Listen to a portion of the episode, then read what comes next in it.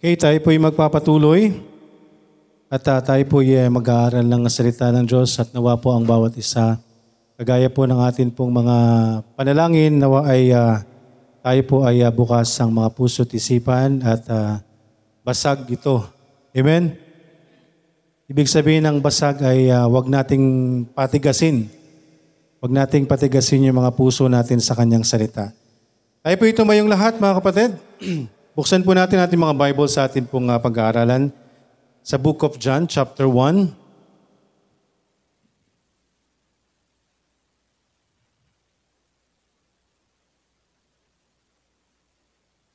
Book of John, chapter one. Bas- uh, basahin lang po natin ang isang verse. Right now, basahin natin ang verse eighteen. Say amen kapag andyan na po. John, chapter one, verse eighteen. Andyan na pong lahat. Basahin po natin ang sabay-sabay. Ready, read. No man hath seen God at any time, the only begotten Son, which is in the bosom of the Father, He hath declared Him. Tayo po'y saglit na manalangin. Dakilang Diyos na nasa langit, maraming maraming salamat po. Kayo po ang uh, magbigay po sa amin muli ng tamang puso at isipan. Naway ito po'y uh, wag po naming uh, pagmamatigasin sa inyong harapan, Panginoon. At uh, pakinggan po namin ang iyong mensahe, Panginoon. At naway ito'y maunog. Bigyan niyo kami ng kaunawaan, Panginoon. Maraming maraming salamat, Panginoon. I-empower niyo po ang inyong mensahe. At lalo tigit po ang inyong mensahero, Panginoon. Kayo po ang may hayag sa amin pong kalagitnaan. Ang amin pong mga kapatiran, na yung mga anak na wala sa aming kalagitnaan, batid niyo po ang kanilang sitwasyon. Lalo tigit po dun sa mga may karamdaman. Kayo po nawa ang magbigay po ng patuloy na paggaling po sa bawat isa. Maraming maraming salamat. Inihiling po namin ang lahat ng ito sa pangalan ni Jesus, na aming Panginoon at tagapagligtas. Amen. Makakaupo na pong lahat. Okay, tayo po'y nandito sa Book of John. As I've mentioned po kaninang umaga, ito pong ating mensahe. Ay, uh, ito po yung uh, nilagay po ng ating uh, Panginoon na tayo po ay uh, mag-aaral po ng salita ng Diyos. Isa-isahin po natin yung atin pong uh, Biblia. At marapat lang po kasi kadal, uh, madalas po na yung mga napapakinggan po natin is uh, kahit sa iba napakinggan na natin or iba't ibang verse, di ba, na uulit. So ngayon po ay binigay po na wisdom ng Panginoon po sa atin ay expose po natin yung buong Biblia. Nawa po ay uh, bigyan tayo ng gabay ng Panginoon na magtuloy-tuloy po tayo sa atin pong pangangaral na maisa-isa po natin yung uh, salita ng Panginoon. Amen? At siyempre, ako po'y laging uh, humihingi ng panalangin na ta- ang inyo pong uh, lingkod ay bigyan po ng uh, wisdom ng Panginoon sa bawat pangangaral. Amen po? Yun po yung ating uh, hinihiling. At tayo rin po, bawat isa, nawa ay uh, maging uh, tama po yung puso at isipan po natin. Okay. Bilisan po natin because two o'clock na. Mali, hindi na naman umabot yung relo natin. Nag, ano na naman, nagmadali na naman siya. Okay. So ito po ang ating pag-aaralan po right now ay isang, uh, uh, isa po ito dun sa apat na gospel. Okay? Kung may idea po kayo about the gospel, ang Book of Matthew po ay about. Si Jesus Christ po ay pinakilala bilang Nacho. Iba naman, sino? King, di ba? Ang Matthew. Ano po yung Book of Mark? Okay. Book of Mark is Servant, servant of God. Book of Luke, son of man. Son of man. Si Joshua, na, nakikinig ka pala. Son of man, di ba? Nakikinig pala siya kahit magulo. Son of, ito po ang ating pag-aaralan po, Book of John. Ang, ang Book of John po is son of, son of God. Kaya po pag may mga, sa mga bagong na si Shera naliligtas, ito po yung uh, unang pinababasa because dito po natin mababasa po si Jesus Christ as uh, lahat-lahat po uh, patungkol sa Diyos. Okay, sa atin pong pag-aaralan, dito po natin makikita, only in John or only in the Gospel of Jesus Christ according to John ay uh, dito po natin makikita that Jesus called the Word, okay, the Word, the only begotten Son, and the Lamb. So hindi lamang po yan, marami pa po tayong makikita dito, dyan po rin natin makikita at pag-aaralan nga natin, iisa-isahin po natin. So right now po mga kapatid, yung pag-aaralan po natin is the Book of John as Jesus Christ as the Son of God. Ito po is the Word became flesh. Okay? The Word became flesh. Ang sabi po dito mga kapatid sa verse one, in the beginning was the Word, and the Word was with God, and the Word was God, the same was in the beginning with God. So we have uh, twelve points na wa ay matakil po natin ng mas mabilis kasi as I mentioned nga kanina, nag-overtime kami kaya, kaya hindi pa kami tapos ay andito na po yung iba. Kaya natu- napahinggan na tuloy nila yung last part.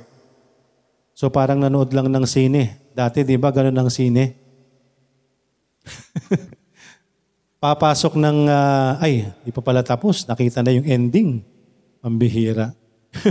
Di ba? Wala nang excitement. Hindi na po, hindi na rin. Hindi na rin ganun ang sinehan ngayon. Sino bang, nan- sino bang nakakapanood lang ng sine? Tinuro ka, oh. Yung sinehan ngayon ay may program, may schedule.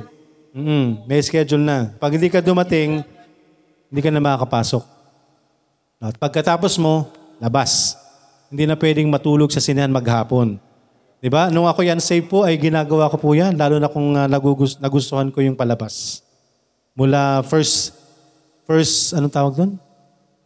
First showing hanggang last full show. Paboritong paborito. Tumira na sa mall, di ba? Ayan, lamig-lamig. Tapos nunod, nakasarapan ng peso mo. Anyways, mga kapatid, ang atin pong uh, pag-aaralan right now, kaya nga kanina sabi ko po, naway bigyan po tayo ng, uh, ng uh, mabilis po na pag-aaral because yung ating time po ay limited. Naway bigay po sa atin ng Panginoon. Maunawaan po natin. Pag-aaralan po natin right now, the Word became flesh. Ito po ay nakasaad po sa verses one to eighteen. So as I've mentioned po, i-expose po natin yung Bible. Because kahit saan po tayo mapunta na, na, na parte ng Biblia, yan po ay salita ng Diyos. Amen? At yan po ay maaaring mangusap sa lahat. Amen po ba? So ito po ay may, hirap, may hihirapan lang pong pumasok ang salita ng Diyos dun sa mga hindi anak ng Diyos. Amen? Kaya nga yung mga bata natin eh, di ba? Hindi nakikinig. Eh, hindi sila nakikinig eh. Because wala pa silang tamang relasyon sa Diyos. Kaya wala pa sa kanila, di ba? Pero patuloy po natin silang dalhin sa simbahan. Pero nawa po ay hindi ho, ma, huwag natin ikondisyon, huwag silang makondisyon na, na sila'y nagsisimba, okay na. Ipapaalam pa rin natin sa kanila yung katotohanan. Amen? Na tayo po ay maaaring uh, may kahinatnan, di ba? Kaya nga itong si Stephen, nakakatuwa, parang matanda to eh. Mag-isip. Di ba? Sinasabi ng salita ng Diyos, kahit nasa sinapupunan pa lang ay may kasalanan na. Wala pa akong ginagawa. May kasalanan na ako. Di ba? Para sa isang uh, maglilimang taong gulang pa lang sa July thirteenth. Hmm, hindi po yun parinig ha. Kasi alam nyo naman na yun, di ba? At uh, nauna sa kanya si Joshua sa July twelfth. Hmm, di ba? Hindi yan parinig. Alam nyo naman yan eh. At marami pa. At kahapon nga ay si uh, L J. Di ba? So, purihin po ang Panginoon sa mga anak po natin. Dalin lang po natin. Okay? Dalin lang natin sa simbahan. At turuan po natin na mag-behave sa gawain.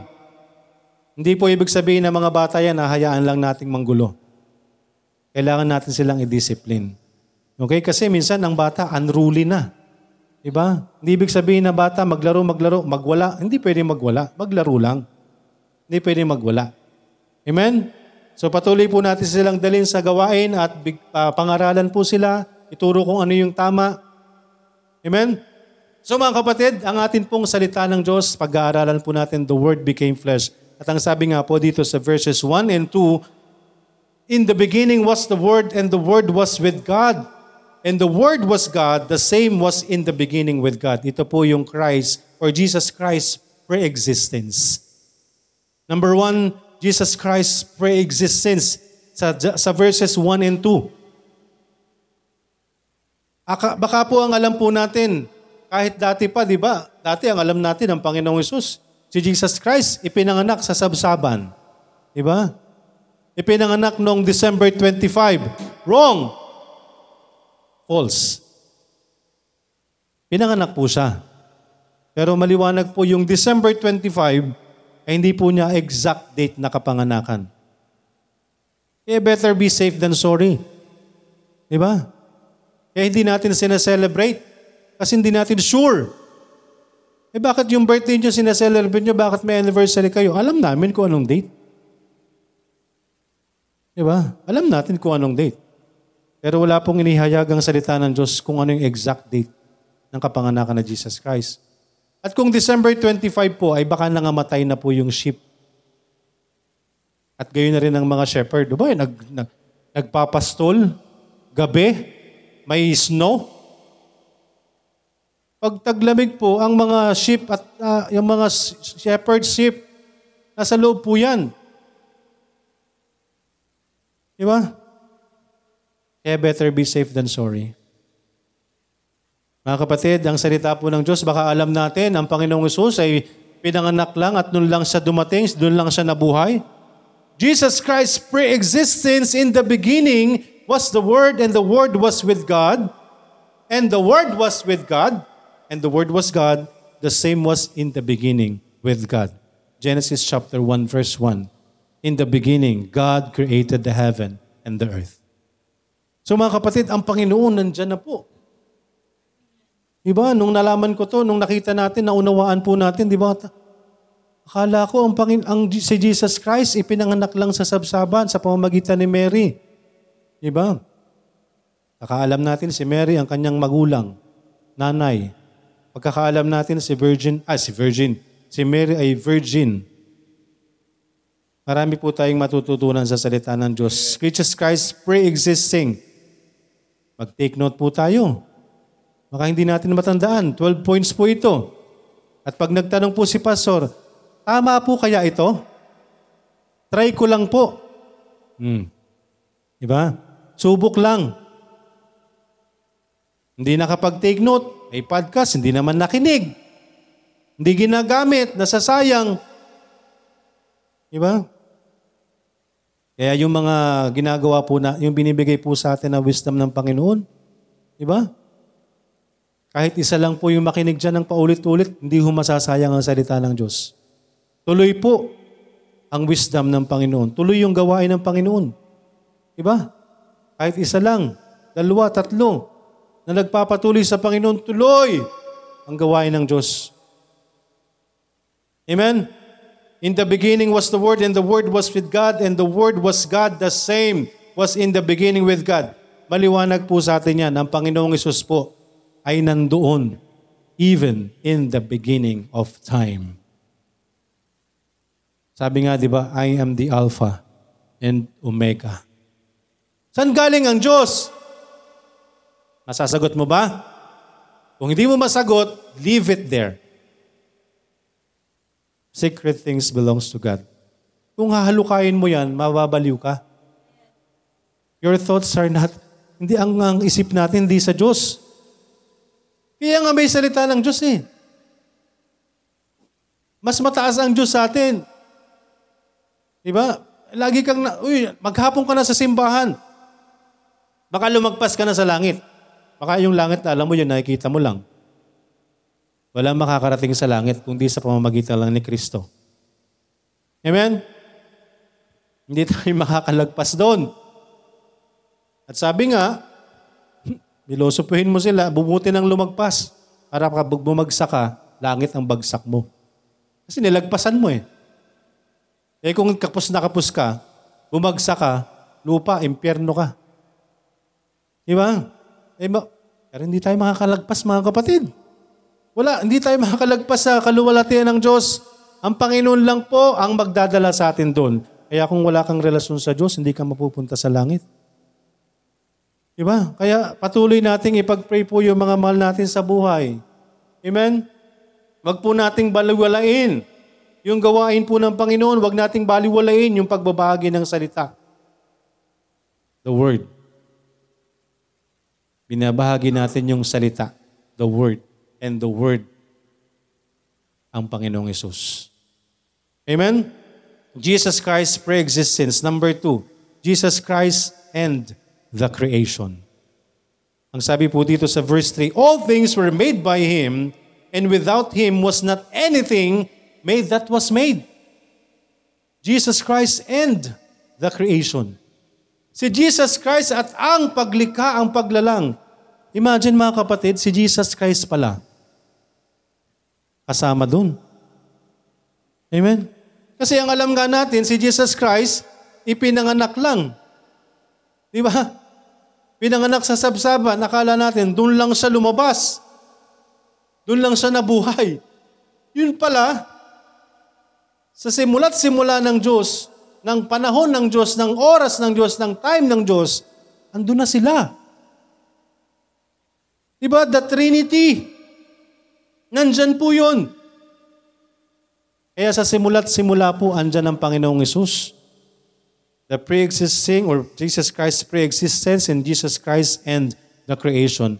Nandyan po ang Panginoong Isus sa paglikha, sa paglalang. In fact, ang sabi ng salita ng Diyos, and without Him was not anything made that was made. Kaya yung Panginoong Hesus po natin, baka nababaliwala po natin, He is also the creator of everything. Amen? Kasama po siya doon, di ba, sa paglalang? Kaya nga sabi sa Genesis, di ba? And let us make man in our image. Oh, let us. Us? Ano ba ang ibig sabihin ng us? Mag-isa? In our? Ang our ba ay mag-isa? Our ha? Hindi. Our. Our. Our. O you are. Let us make man in our image. So in the beginning, di ba, kausap, kausap, magkausap sila. Andiyan na po ang God the Father, the Son, and the Holy Ghost. In the beginning, God created the heaven and the earth, and the earth was without form eh, and void. And the Spirit of God moved upon the face of the waters. And God said the word. And God said, napaka, napaka makapangyarihan ang Diyos natin. Amen? Makapangyarihan po ang Diyos natin. Kaya po hindi tayo naniniwala that there are, there are billions of years for evolution. Diba? Nung pumasok yung evolution, yung teachings of Darwin and Freud, diba? Evolution. Kaya yung mga, imagine, nalaman nila, no? ten billion years ago. Wow. Nalaman mo, ten billion years ago. Doon pa lang, di ba? Kaya yung mga evolutionist, ganun ang time frame nila. Million years. Billion of years. Yung panahon natin, eh, from Jesus Christ, that two thousand twenty-one years ago, Jesus died on the cross. Yun lang yung time span natin. And from Jesus Christ, ilang years lang yun. So hindi pa tayo nabubuhay ng ten million years. In fact, that's thousand years of lang. Kaya yung evolutionists, ang time frame nila, billion, para maging makatotohanan sa kanila yung evolution. Sabi nila, there are many times, sapat ang panahon para sa evolution. Kasi billion of years ang tinitingnan nila eh. Paano na-create ang mundo, paano lumitaw ang ganito, paano nag-evolve ang... Uh... Sino nakakaalam ng Brad, mga kamag-anak mo? Sino ang mukhang unggoy sa inyo? Ay, parang sa inyo nag... Grabe. Yung uh, nanay mo ba, mukhang ape, Brad? Ay, yung nanay ng nanay mo, ape din? Mukhang ape ba? Kung sususugin mo yung family tree mo, may nakita ka na bang kamukha ng unggoy? Papayag ka bang galing ka sa unggoy? Kaya naniniwala tayo sa kapangyarihan ng Diyos. Amen? Na ang Diyos ay lumalang ng mga hayop at sila nagpuproduce ng mga hayop. Kung yung unggoy ay pinanganak na, pinilikha ng Diyos na ape, yung ape, manganganak ng ape. Hanggang sa ngayon. Kung yung mga unggoy, iba't ibang lahi, iba't ibang klase, nagpuproduce sila hanggang sa ngayon, yun ang pinoproduce nila. Eh, nilalang ng Diyos ang tao. Kaya si Eva at si Adan nagproduce hanggang nagproduce, hanggang nagproduce, hanggang nakarating sa atin, tao tayo. Hindi tayo nanggaling sa unggoy na gumawa ang Diyos ng unggoy at dahil sa napakahabang panahon, according to their time frame, that billions of years age of age or ago, ay mag-evolve ang unggoy para maging tao. Papayag ba kayo? I'd rather believe the word of God than word of man. A matter of faith. Available sa YouTube. Pakipanoorin nyo. Di ba? Kristyano mga kapatid. Pero hindi interested sa Christian movie. Abay, there's something wrong. Anong gusto mong panoorin? Worldly movies? Di ba? Mga hindi mo dapat pinapanood na movies, yung gusto nating panoorin. Sinong pinapakain natin? E di yung lumang pagkatao natin, hindi yung bagong pagkatao natin. Again, mga kapatid, kung tayo ay anak ng Diyos, kinakailangan nililid tayo ng banal na espiritu. Amen? Mga kapatid, ang Panginoon po natin nandyan na. Siya ang lumalang sa lahat. Kaya tayo naniniwala sa creation. Jesus Christ and the creation. Andyan po ang Panginoon. In fact, all things were made by Him and without Him was not anything that made that was made. Kung wala po si Jesus Christ sa creation, baka walang creation. So Jesus Christ is co-creator. Eightor. Amen? Jesus Christ and the creation. Number three, mga kapatid, sa verse four. In Him was life, and the life was the light of men. Sino po ang sinasabi dyan? Jesus Christ is the life. Buhay. Hindi lamang po yung buhay na tayo nandito sa lupa. Pwede tayong mabuhay kapag tayo na kay Kristo, mabuhay tayo ng ayon sa salita ng Diyos. Magiging magkakaroon tayo ng buhay na ano na maayos sa piling ng Panginoon. And even, magkaroon tayo ng everlasting life. Amen? Pero mga kapatid, we have our destination. Kaya kung di tayo magtitiwala sa Panginoong Hesus, sa natin i-gugugulin yung eternal life po natin, mga kapatid. Jesus Christ is the life. Ang sabi po dito mga kapatid sa verse four and five, nakukuha po ba nila yung mga puntos po natin? As I mentioned po mga kapatid, kinakailangan nating magtignot because ito po yung wisdom na binigay sa atin ng Panginoon. Let's expose the Bible. This is what we call expository. Hindi tayo lalayo. Iisa-isahin natin yung Biblia.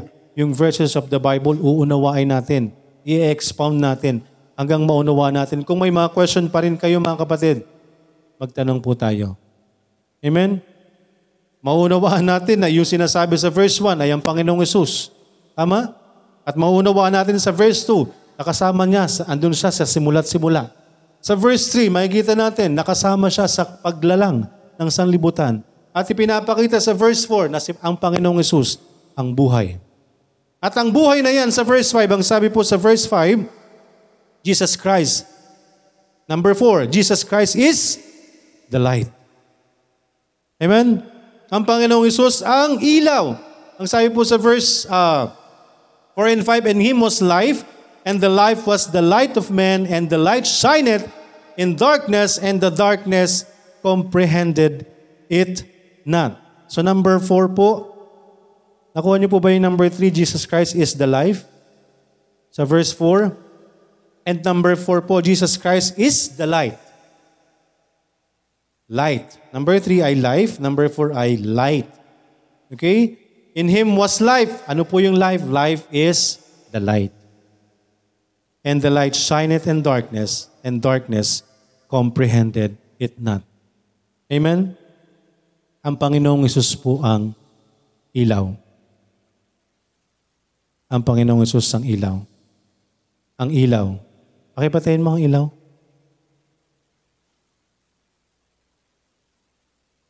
Jesus Christ is the life, and the life is the light.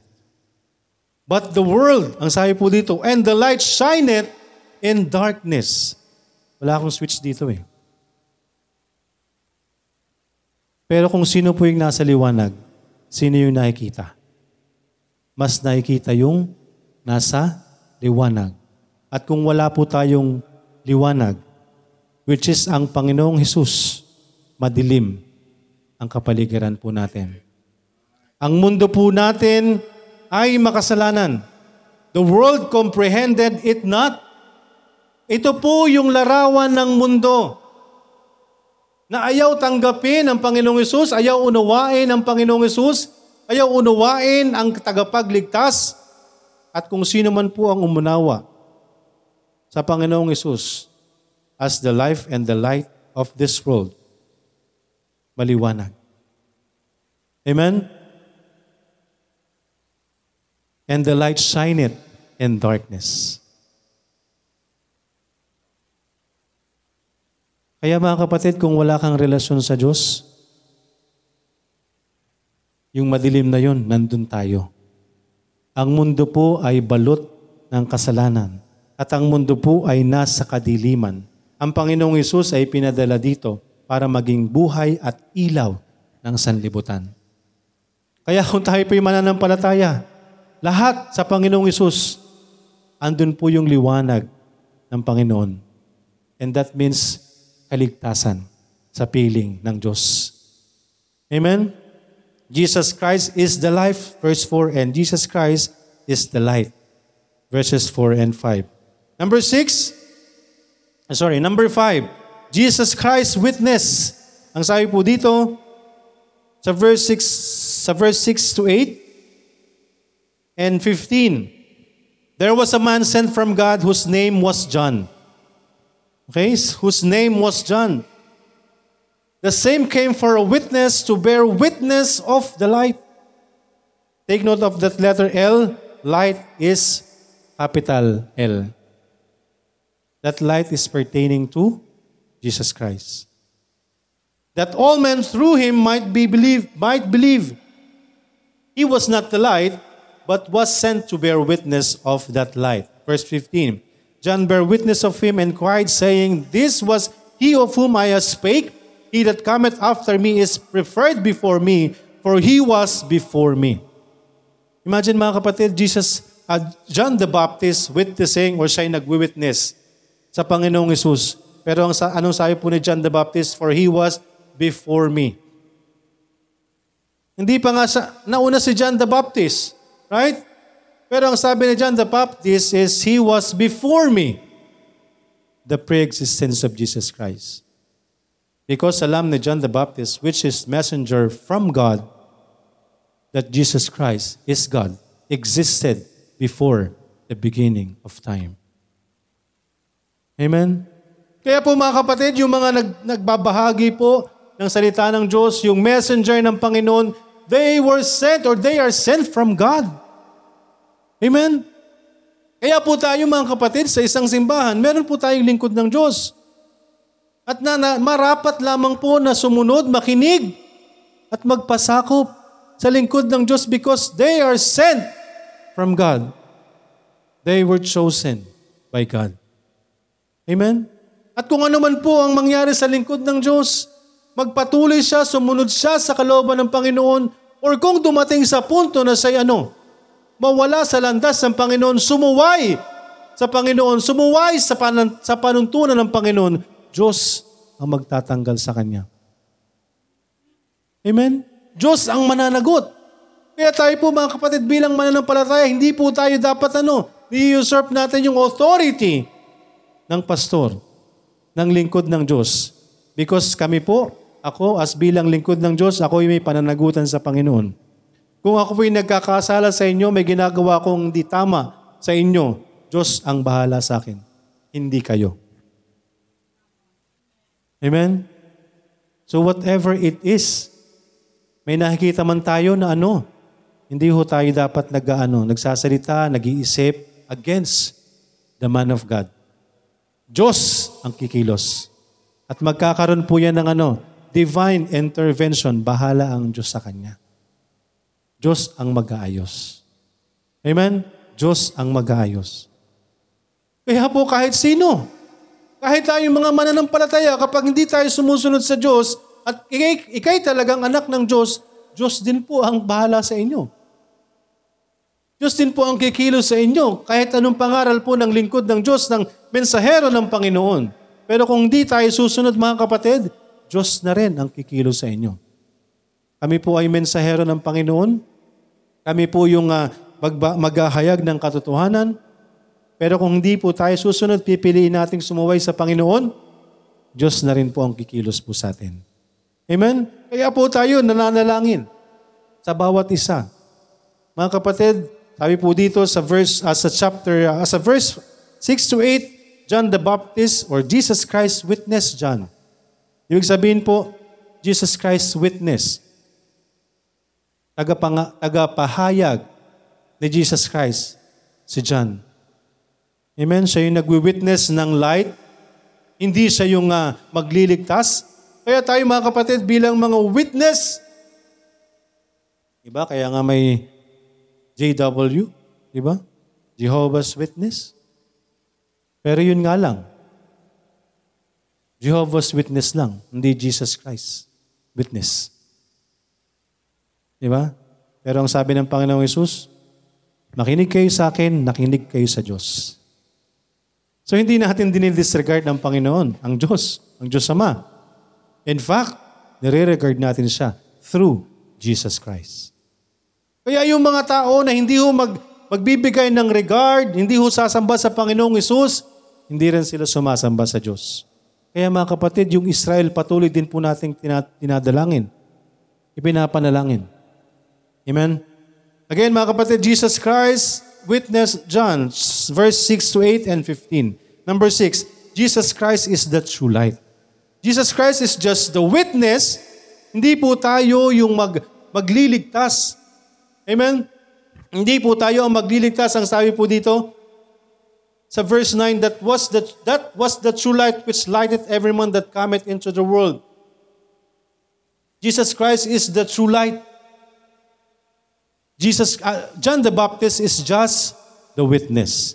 Kaya mga kapatid, tayo po bilang mga anak Diyos, kapag nagwi-witness po tayo, eh, yes, sumasama po yung uh, kalooban natin, di ba? Kapag nagwi-witness tayo. Pero mag-witness lang po tayo at bayaan po natin ang Diyos ang magligtas. Amen? Masakit po sa kalooban po natin, mga kapatid. Pero hindi po tayo ang tinanggihan ng ating mga mahal sa buhay, ng mga kakilala po natin kapag hindi sila nakikinig. Amen? Mag-witness lang po tayo as kagaya po ni John the Baptist. Nag-witness sa ating Panginoong Yesus.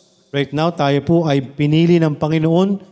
So kagaya ng mga napag-aralan natin ng nakaraan, we have this authority na ibinigay sa atin na tayo magbahagi ng salita ng Diyos. Kagaya na nga ituro natin last time, pananagutan natin ang kahit sino kapag hindi tayo nagbahagi ng salita ng Diyos. Lalo't higit kapag hindi tayo nagbahagi ng kaligtasan. Jesus Christ and the world. Number seven, Jesus Christ and the world. Sabi po sa John chapter one verse ten, He was in the world, and the world was made by Him, and the world knew Him not. Diba? Imagine tayo nagwi-witness lang, pero pag tinanggihan tayo, sakit na sakit na tayo. How much more the creator of this world na tumanggi sa Kanya? Anong pakiramdam ng Diyos? Di po ba? Kung tayo nga lang po, kaya, kaya nga ganun yung kasakit natin eh, na nararamdaman natin eh. Actually, it is the Holy Spirit of God that is in us na nag-grieve, nasasaktan kapag merong tumatanggi sa atin. Amen? Because we are the witness. Tayo po yung nag tayo po yung nagwi-witness sa nagwi-witness tayo ng ating Panginoong Yesus. Kaya kapag tinatanggihan tayo, nasasaktan po tayo. But how much more yung ating mong, mismong Panginoon na lumalang sa mundo. Anong sabi po dyan? And the world knew Him not. Verse Ito po yung Jesus Christ and the world. Number eight, Jesus Christ and Israel. Ito po yung tingnan natin mga kapatid. Yung sinasabi po dito na He came unto His own, the own is pertaining to the chosen people. Israel. And His own receive Him not. Jesus Christ and Israel. Hindi po siya tinanggap ng sarili niyang hinirang. Amen? Tinanggihan. Di ba? At magpasa hanggang ngayon. Kaya nga mga kapatid, meron tayong mga missionaries na nagpupunta mismo sa Israel. Imagine, may mga missionaries na Filipino nagbu-witness sa mga Hudyo. Di ba? Ang sabi ng salita ng Diyos, ang sabi ni Pablo, to the Jew first and also to the Greek. Kaya patuloy po nating pinagpipray yung bansang Israel. At ang sabi din po ng uh, salita ng Panginoon, kung sino man po yung ano, nag, nananalangin or nag-curse sa bansang Israel, sa bansang hinirang, di ba? Ganon din ang mangyayari sa atin. Kaya nawa yung pananalangin natin para sa kanila ay totoo po sa atin. At mapala din po tayo because uh, years ago, noong mga panahon na nagkaroon po ng... Uh, yung nagkahiwa-hiwala yung mga Hudyo nung panahon ng World War, di ba? Na pinapatay yung mga Hudyo, pero isang bansa po through our former president, ah, sino yun? Manuel L. Quezon. Yan. Isa po ang bansang Pilipinas na kumupkup sa mga lahi ng Hudyo. Amen? Susugin mo yung... Uh, pamilya mo, baka Hudyo ka. Baka hindi ka hintil. Baka kaya ayaw mo makinig. And His own receive Him not. Diba? Pinili na nga. Pero ayaw makinig. Diba? Kaya hindi rin ibig sabihin na Hudyo ay okay. Kasi kinakailangan din po nilang makarinig. Kaya nga ang sabi ng salita ng Diyos, to the Jew first and also to the Greek. To the Jew, Israel, and to the Gentiles. Amen? Patuloy po natin ipanalangin po ang bansang Israel, mga kapatid. At kung titignan po natin yung time frame po ng Panginoon, ang sentro po niyan, Israel. Israel. Baka naghahanap tayo ng signs, Israel lang tingnan mo. Anong sabi ng signs ng, ng mundo? There are rumors of war. Di ba? At tandaan din po natin, ang panahon ng Panginoon, a thousand years is just one day sa Panginoon. Baka yung inihintay natin within this thousand years. Yung last days, baka within thousand years, hindi natin alam. Di ba? Pero kung meron kang salita ng Diyos, you have that discerning spirit, alam mo yung nangyayari sa paligid po natin. At kinakailangan, mararamdaman po natin yan mga kapatid. Hindi po tayo hahayaang bulag ng Panginoon. Hindi ha- tayo hahayaang bulag ng Panginoon sa mga bagay-bagay sa mundo po natin. Jesus Christ and Israel. He came unto His own and His own receive Him not. Number nine, Jesus Christ for the world. He came to this world and Jesus Christ is for the world. Ang sabi po dito, but as many as receive Him, to them gave He power to become the sons of God, even to them that believe on His name. Ito po mga kapatid, patungkol po ito sa tayo po bilang mga hintil. Pwede rin po tayong tawaging anak ng Diyos. Amen? Tayo po ay grafted. We are not the original son, but we are grafted, so we are we have the power to be called the sons of God. Amen? But as many as receive Him. Ibig sabihin po mga kapatid, hindi po totoo na iilan lang po yung pwedeng maligtas na kagaya ng sinasabi or ng ibang mga false witness. Na they are just two hundred thousand lang daw ang pwede. Eh paano yung mga ibang nawi-witness nila? Outside two hundred thousand. Adi wala na. Hindi na po pwede. Ang sabi ng salita ng Diyos, maliwanag na maliwanag, but as many as receive Him, to them gave He the power to become the sons of God. Amen? Even to them that believe on His name. Kaya mga kapatid, wala po, walang hangganan po yung biyaya ng Diyos. Amen? Kaya samantalahin po natin po yung biyaya ng Diyos. Until His second coming. Di po ba?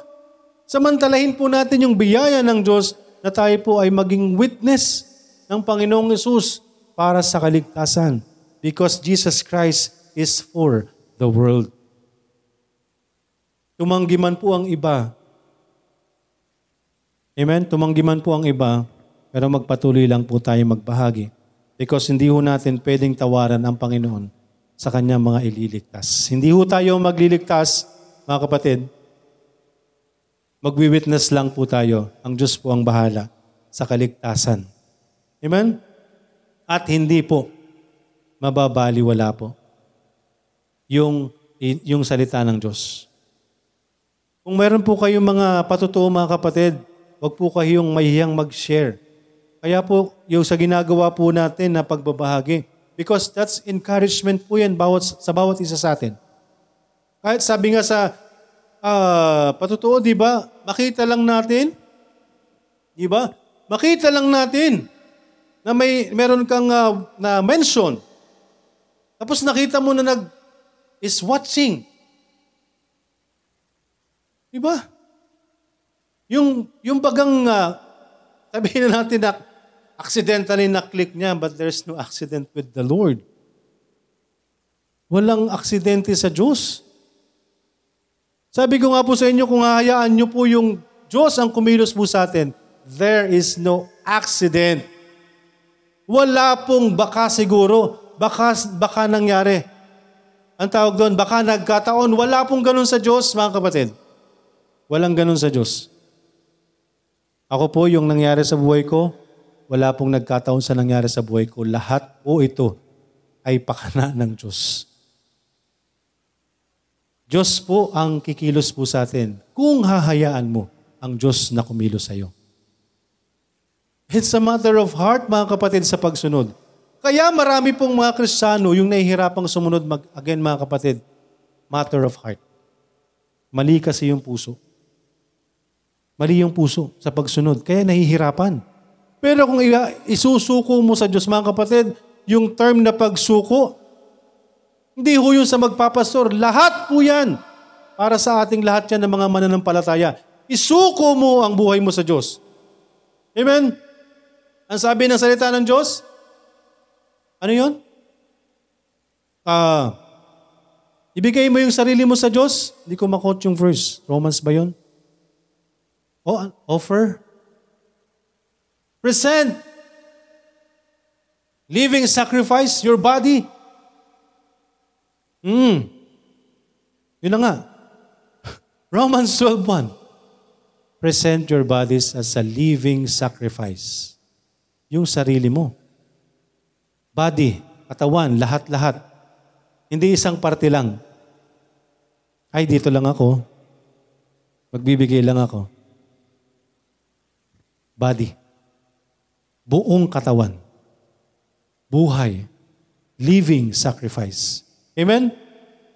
Ipagkatiwala mo sa Diyos lahat, mga kapatid. I tell you, hindi ka pababayaan ng Diyos. Wala pong nagbigay, nagsuko ng sarili sa Panginoon. Hindi lang po sa pastor. Ulitin ko. Wala pong anak ng Diyos na nagsuko ng buhay, ibig sabihin po, ibinigay ang buhay sa Diyos na pinabayaan ng Diyos. Kung may mga bagay kang hindi magagawa, Diyos ang bahala sa iyo. Bigay mo lang sa Diyos lahat. Panginoon, kayo na po ang bahala sa akin. Amen? Kayo na po ang bahala sa akin. Kayo na po ang kumilos sa akin. Jesus Christ is for the world. Para sa atin po na mga ano, tatanggap. But as many as receive Him, to them gave He the power to become the sons of God. Kung anak tayo ng Diyos, pababayaan ba tayo ng Diyos? Amen? Yung anak ba ng Diyos, kapag humingi ng tinapay, bibigyan ng Diyos ng bato? Mga kapatid, yung mga hindi nga naniniwala sa Kanya, nakikinabang sa Kanya. Diba? Yung araw ba sa atin lang ba nakasikat ngayon? Sige nga. Para sa lahat, para sa mundo. Pumunta yung Diyos dito para sa ating lahat. Pero kung di tayo tatanggap sa Kanya, eh yung langit ang di para sa lahat. Amen? But as many as receive Him, to them gave He power to become the sons of God. At ang mga anak ng Diyos, saan uuwi ang mga anak ng Diyos? Sa langit. Amen? Kaya may kasiguruhan po yung langit, mga kapatid. Hindi po yan gawa-gawa lang. Hindi yan kayabangan. Ang yayabang nyo naman, kayo lang pupunta sa langit. Hindi po.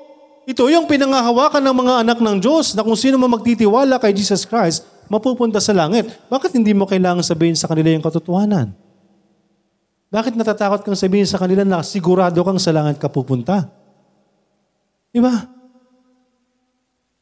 Kailangan nating sabihin sa kanila na mayroong kasiguruhan. Ang langit, at the same time, may kasiguruhan ang kaparusahan. Amen? But as many as receive Him, to them gave He power to become the sons of God, even to them that believe on His name. Amen? Number ten, Jesus Christ and the will of God. Masabi po dito, which were born not of blood, nor of the will of the flesh, nor of the will of man, but of God. Jesus Christ and the will of God. Jesus Christ and God's grace, ang sabi po ng verse fourteen and sixteen and seventeen. And the Word was made flesh. So ito po mga kapatid, yung patutuo, yung katotohanan, na kung hindi ho tayo, kung di pa natin kayang paniwalaan na si Kristo ay Diyos na nagkatawang tao, hindi natin alam kung ano pa ang espiritu na meron sa taong yan. Na sila'y napapaniwala na si Kristo ay tao lamang. Yes, Jesus Christ is the Son of Man. Ang sabi sa Luke. Amen? But Jesus Christ is also the Son of God. Is it impossible? There is no impossible with God. Amen? Pinaranas sa Panginoon, ginawa siyang tao dito sa lupa, pero siya po ay Diyos pa rin. At hinayaan na ng Panginoong Hesus na yung kalooban ng Diyos ang masunod sa Kanya. Jesus Christ and the will of God. Amen? Sinunod ng Panginoong Hesus lahat ng kalooban ng Panginoon. Diba? Sumunod siya kung ano yung design ng Panginoon. Siya'y nagpabaptize because yun ay pagpapakita ng pagsunod sa Kanyang Ama. At sa, dahil kapag sumunod ang isang anak ng Diyos, sinong piniplease po natin? Ang sabi ng Diyos Ama, this is my beloved Son, whom I am well. This. Amen? So ibig sabihin po mga kapatid, kapag hindi tayo sumusunod sa kalooban ng Panginoon, sa will ng Diyos, napiplease ba natin ang Diyos? Hindi po. Mahirap bang sumunod sa kalooban ng Panginoon? Mahirap. May biyaya ang Panginoon. Kaya kung nahihirapan po tayo mga kapatid, and at the same time, kung hindi pa natin sigurado yung kaligtasan po natin, eh hindi talaga natin mauunawaan to. Hindi talaga natin, hindi talaga tayo makakasunod sa Diyos. Amen? But as many as receive Him, to them gave He the power to become the sons of God.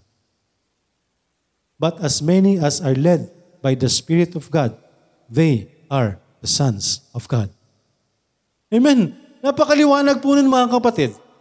Ang liwa-liwanag po ng sinasabi ng salita ng Diyos na kung ikaw ay merong banal na espiritu, magagawa mo ang mga bagay na yan, nakakasunod ka sa Diyos because ikaw ay pinangungunahan ng banal na espiritu ng Diyos. Amen? Yun yung kikilos po sa mga Kristiyano, doon po sa mga totoong anak ng Diyos, yung merong totoong espiritu ng Diyos. Hindi po yung will natin. Hindi po yung kalooban natin, but the will of God. Amen? Nor of the will of man, but of God. Jesus Christ and the will of God. Number eleven. Ito po ay nakasaad sa John chapter one verses fourteen, sixteen, and seventeen. And the Word was made flesh and dwelt among us, and we beheld His glory, and the glory as of the only begotten of the Father, full of grace and truth. And, the, and of His fullness have all we have received, or we receive in grace for grace. For the law was given by Moses, but the grace and truth came by Jesus Christ. Again, mga kapatid, this is Jesus Christ and God's grace. Jesus Christ, or the God's grace incarnate with Jesus. Yung biyaya po ng Diyos ay nabuhay, umaibabaw nandito sa mundo through Jesus Christ. Amen?